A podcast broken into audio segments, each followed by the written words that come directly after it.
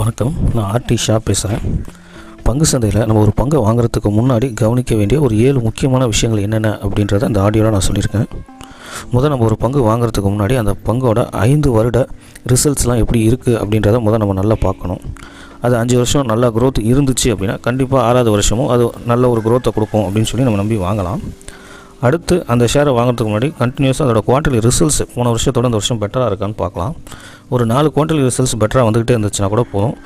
அது அடுத்து அஞ்சு ஆறு ஏழு எட்டு ரிசல்ட்ஸ் நல்லா வரப்போ கண்டிப்பாக அந்த ஷேர்ஸ் வந்து ஒரு இரநூறுவா இருக்குன்னா ஒரு முந்நூற்றம்பது நானூறு கூட தாண்டி போகிறதுக்கான வாய்ப்பு இருக்குது ஸோ குவார்ட்டர்லி ரிசல்ட்ஸ் பெட்டராக இருக்கா? ஒரு அஞ்சு வருஷம் அந்த கம்பெனி நல்லா செயல்பட்டுருக்கா? அப்படின்றத நம்ம முக்கியமாக பார்க்கணும்.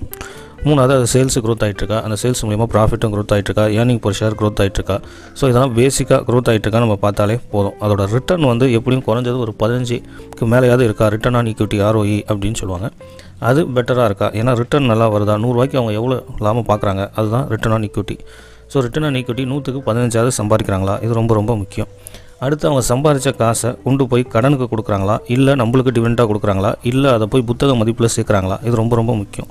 அதனால் ஒரு நிறுவனத்தோட டிவிடெண்ட் எவ்வளோ வருது டிவிடெண்ட் ஈல்டு எவ்வளோ இருக்குது அப்படின்றத நம்ம கண்டிப்பாக கவனிக்கணும். அடுத்து ஒரு கம்பெனி நல்லாவே செயல்படுது. இப்போ எடுத்துக்காட்டுக்கு ஐடிசி எடுத்துக்கிட்டிங்கன்னா நல்லா செயல்படும். ஆனால் அது பெரிய அளவில் க்ரோத் ஆகாமையே ரொம்ப நாளாக இருக்குது ஸோ ஒரு ஸ்டாக்ஸ் நீங்கள் வாங்குறதுக்கு முன்னாடி அதோட மொமெண்டம் எப்படி இருக்குது நல்ல பங்கு விலை ஏறி இறங்குதா? விலை ஏறுதா? அப்படின்றத நம்ம கண்டிப்பாக பார்க்கணும். ஒரு அஞ்சு வருஷம் சேட்டு போட்டு பார்த்தீங்கன்னா அதோட ஷேர்ஸ் க்ரோத் எப்படி இருக்குது அதோட ரிசல்ட்டுக்கு தகுந்த மாதிரி க்ரோத் இருக்கா? அப்படின்றத நம்ம கண்டிப்பாக பார்க்கணும். அப்படி பார்த்து தான் கண்டிப்பாக நம்ம வாங்கணும். அடுத்து அதோட கடன் வந்து பாயிண்ட் ஃபைவ்க்கு கீழே இருக்கிறது. ஒரு ஒன்றுக்கு கீழே இருந்தாலே பரவாயில்ல அப்படின்வாங்க பட் பாயிண்ட் ஃபைவ் இருந்துச்சுன்னா ரொம்ப ரொம்ப பெட்டர் கடனே இல்லாமல் இருக்க கம்பெனியாக வாங்கினீங்கன்னா அவங்க வர லாபத்தை நம்மளுக்கு டிவிடெண்ட்டாகவே கொடுத்துருவாங்க. இல்லை புக் வேல்யூவில் சேர்த்துருவாங்க. புக் வேல்யூ சேர்ப்போ அந்த பங்கோட விலை ஏறும்.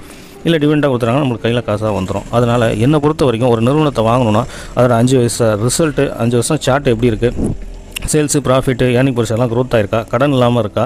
கடன் இல்லாமல் இருந்துச்சுன்னா அடுத்த டிவிடெண்ட் கொடுக்குறாங்களா? அதோட ப்ரைஸ் எப்படி மூவ் ஆகுதுன்றதை கவனிச்சிங்கனாலே போதும். அந்த மாதிரி ஸ்டாக்ஸை பார்த்து வாங்கினீங்கன்னா நல்ல பெட்டர் ரிட்டர்ன்ஸ் நம்மளுக்கு கிடைக்கும்.